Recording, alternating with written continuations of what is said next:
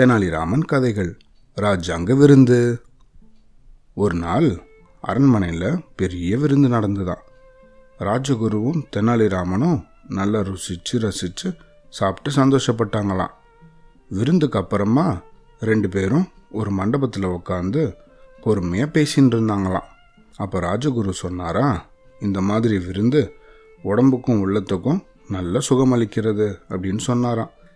இதை கேட்ட தெனாலிராமன் அவர் எப்படியாவது சீண்டி பார்க்கணும்னு நினச்சி சாப்பிட்டதை விட சாப்பிட்டதை கழிக்கிறதுல தான் தனி சுகம் இருக்குது அப்படின்னு சொன்னாராம்.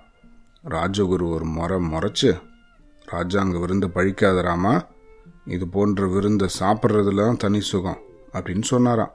ஆனால் தெனாலிராமனும் சாப்பிட்டதை விட சாப்பிட்டதை கழிப்பதில் தான் தனி சுகம் அப்படிங்கிறத ஒரு நாள் உங்களுக்கு நான் புரிய வைக்கிறேன் அப்படின்னு சொல்லிட்டு அங்கேருந்து கிளம்பி போயிட்டாராம்.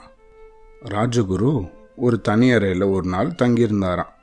அவர் அங்கே தூங்கிட்டு இருந்த நேரம் பார்த்து வெளியே கதவை தெனாலிராமன் பூட்டிட்டு போயிட்டானா? உள்ள இருந்த குருவுக்கு அவசரமாக டூ பாத்ரூம் வந்துட்டான். அதுக்காக அவர் வெளியே போகிறதுக்காக கதவு திறந்து பார்த்தா கதவு பூட்டி இருந்ததான் ஐயோ என்ன பண்ணுறது அவசரமாக போகணுமே அப்படின்ட்டு கதவை டப்பு டப்பு டப்புன்னு தட்டினாராம். யாருமே அங்கே திறக்கிறதுக்கு ஆளே இல்லையா சிச்சோ அவசரமாக வருதே அப்படின்னு உள்ளுக்குள்ளே பயங்கரமாக ஓடிண்டே இருந்தாராம். என்ன பண்ணுறது எப்படியாவது வெளியே போகணுமே அப்படின்னு ஒரே தவியாக தவிச்சிட்டாராம். ரொம்ப நேரம் அவர் நல்லா தவிக்க விட்டதுக்கப்புறம் கொஞ்ச நேரம் கழித்து தெனாலிராமன் வந்து கதவை திறந்து விட்டானாம். அவர் கட கட கட கடன்னு ஓடி பாத்ரூமுக்கு போயிட்டாராம்.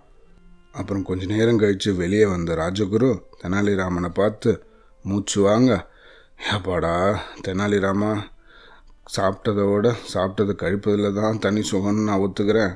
ஆனால் இனிமேல் இந்த மாதிரி விபரீத விளையாட்டு என்கிட்ட பண்ணிடாதப்பா அப்படின்னு அவரை கெஞ்சினாராம். தெனாலிராமன் அவன் சொன்னதை செஞ்சு காட்டினதை நினச்சி ரெண்டு பேரும் தாங்க முடியாமல் சிரிச்சாங்களா அவ்வளோதான்